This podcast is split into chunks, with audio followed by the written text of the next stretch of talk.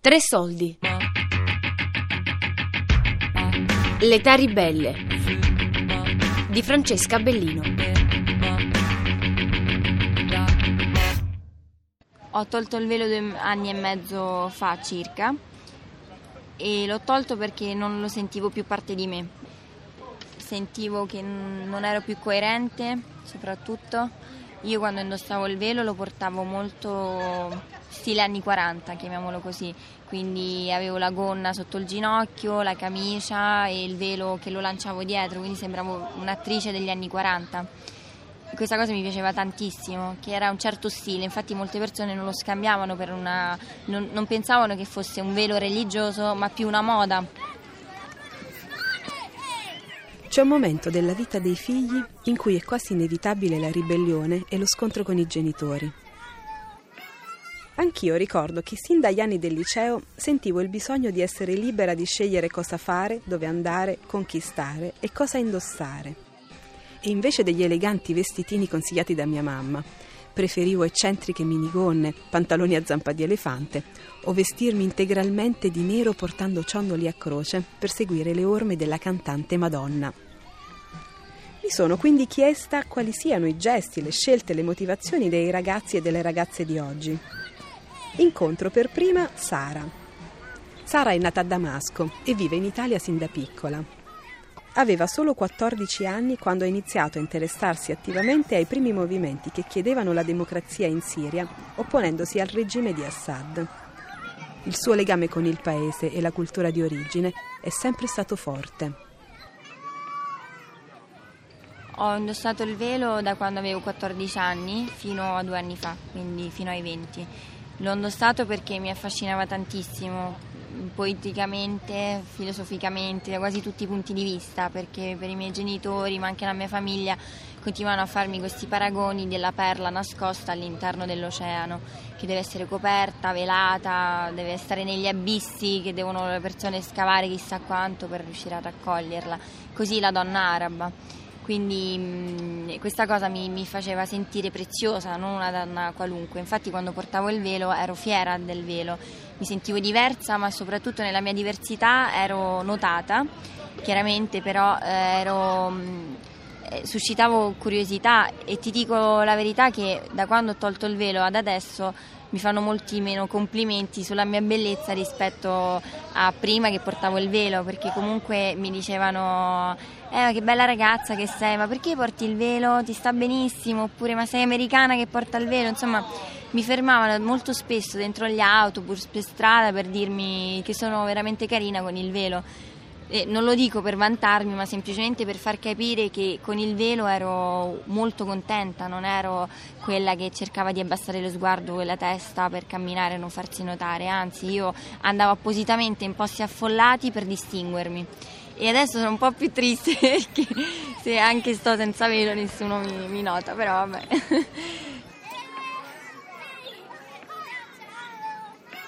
Dunque, non, non, c'è stato un momento preciso in cui ho deciso di togliere il velo, è stata una serie di eventi che mi ha portato poi a toglierlo definitivamente. Infatti, il giorno in cui ho tolto il velo, stavo uscendo a pranzo con mamma, mia nonna e mia zia. E, mm, era primavera e volevamo quindi divertirci e fare un pranzo tra donne. Quel giorno io ho deciso di uscire senza velo avevo bisogno di un sostegno e di uno sguardo da parte di, di, mia nonna, di mia zia, da parte delle donne della mia famiglia, prima ancora de, di ottenere l'accettazione da parte degli uomini. Perché avevo maturato l'idea che se le donne avessero accettato questo mio gesto di togliere il velo, l'avrebbero accettato tutti gli altri. Eh, perché era un gesto forte soprattutto per le donne soprattutto per eh, mia nonna che ha portato il velo per 70 anni, quindi se mia nonna avesse accettato questa cosa vuol dire che mio nonno non poteva dire niente. Come quando sei sul bordo di un trampolino e sai che devi saltare, ma non ti decidi mai. Sara sapeva che avrebbe saltato, ma non sapeva quando l'avrebbe fatto. Poi... Io aspettavo un momento, un segno. Eh, sapevo soprattutto che con papà questo gesto non si sarebbe potuto avverare eh, perché mio padre mm, eh, aveva bisogno di accettarlo gradualmente. E, mm, quindi quando si è presentata l'occasione di uscire a pranzo eh, ho pensato forse adesso è il momento giusto. Quindi mm, ho messo i soliti vestiti, non c'è nemmeno stato un cambio di abbigliamento, la mia camicia, i miei pantaloni, però non avevo più il velo. Lo misi prima sul collo e poi dissi no, forse è giusto uscire senza, senza velo proprio. Lo poggiai sulla sedia e dissi a mamma io esco così. Lei pensò che io stessi scherzando, però già avevamo affrontato eh, l'argomento e mm, quindi c'era una parte di vero in cui lei poteva, diciamo, credere. E, mm, allora io scesi a prendere la macchina, lei non si rese conto che io fossi uscita e quando scese mi ritrovò sotto eh, seduta in macchina senza velo, lì iniziò a piangere proprio. Ero io a guidare la macchina e in macchina eravamo io, mamma, mia nonna e mia zia e praticamente per tutto il tragitto, quindi da San Giovanni a Ostiense, non, si, non fiatò nessuno proprio. Io cercai di mettere un po' di musica, un po' di, di, per sciogliere l'ambiente così teso perché si sentiva tanto mia nonna cercò di lanciare qualche battuta, cercò un po' di coinvolgere mia mamma che era, mi ricordo, io guidavo quindi mh, ero dritta, mia mamma invece che era a fianco a me mi si girò dalla parte della finestra, del finestrino e mi diede le spalle per tutto il tragitto, quindi, tragitto, quindi io guidavo con mia mamma che mi dava le spalle e vedevo che sbirciava dallo specchietto per vedere se io ero serena oppure no o cercava comunque il mio riflesso dal vetro, dal, eh, in qualche dettaglio, cercava di capire come mi trovavo io. E, e io mi sentivo sia osservata che profondamente abbattuta. Avevo bisogno di qualcuno che mi, mi, toccasse, mi abbracciasse, mi guardasse con occhi dolci e mi dicesse non ti preoccupare, non hai fatto nulla, non hai ucciso nessuno. E invece io in quel momento in macchina sentivo di aver ucciso qualcuno proprio.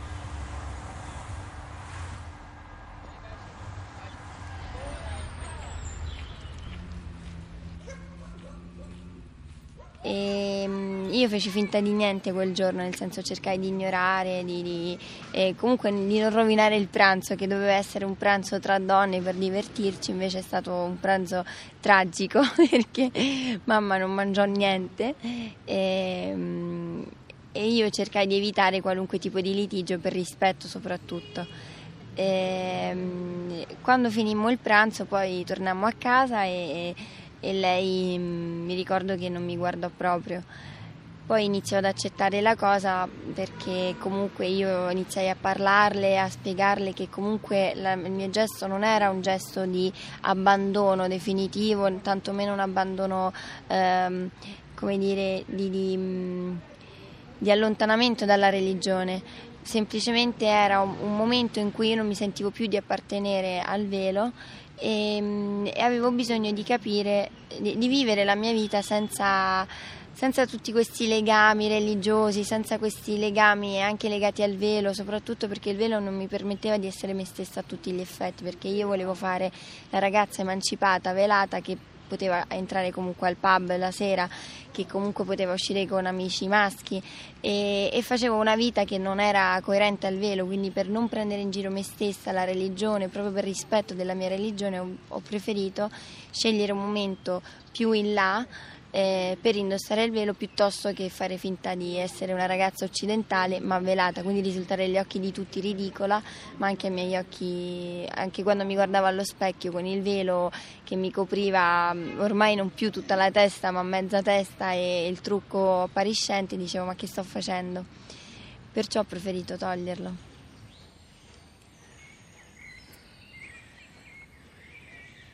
Con il velo io indossavo una maschera eh, una maschera sotto tutti i punti di vista.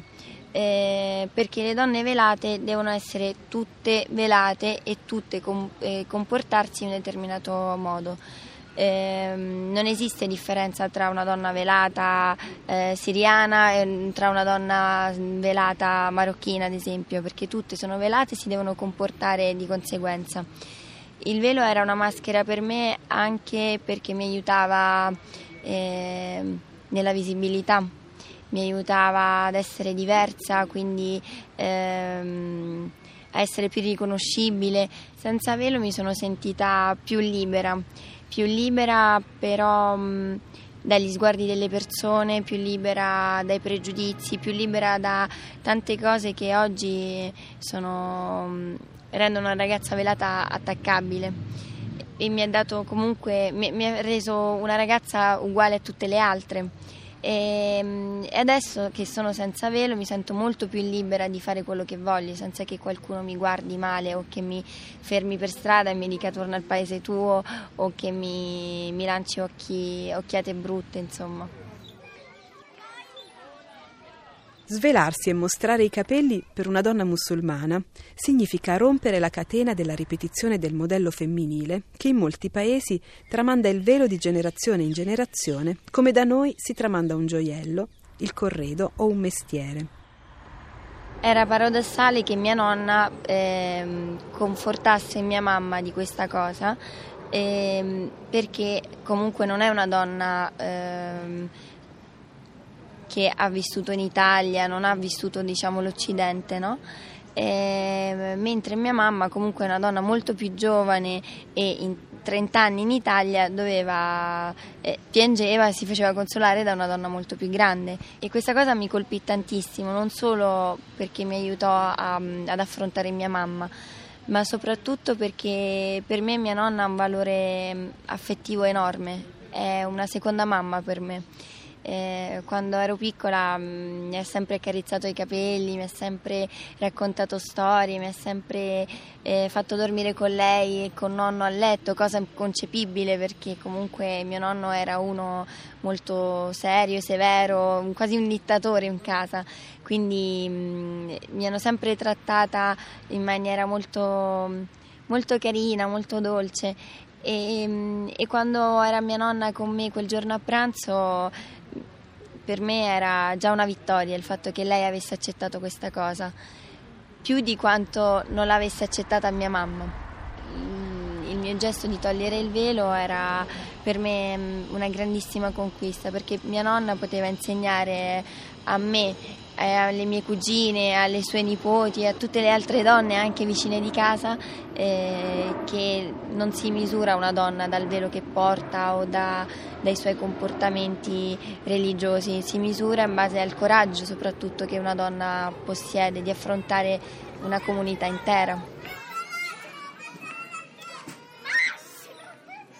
Quel giorno a pranzo portavo i capelli sciolti perché ero contenta di poterli finalmente sciogliere perché li ho sempre tenuti sotto il velo legati, ehm, io ho i capelli molto lunghi quindi eh, ho sempre desiderato eh, scioglierli e camminare per la strada sentire, sentendo il vento tra i capelli, sentendo anche che mi vengono in faccia e non vedevo l'ora di scioglierli, infatti quel giorno li ho sciolti.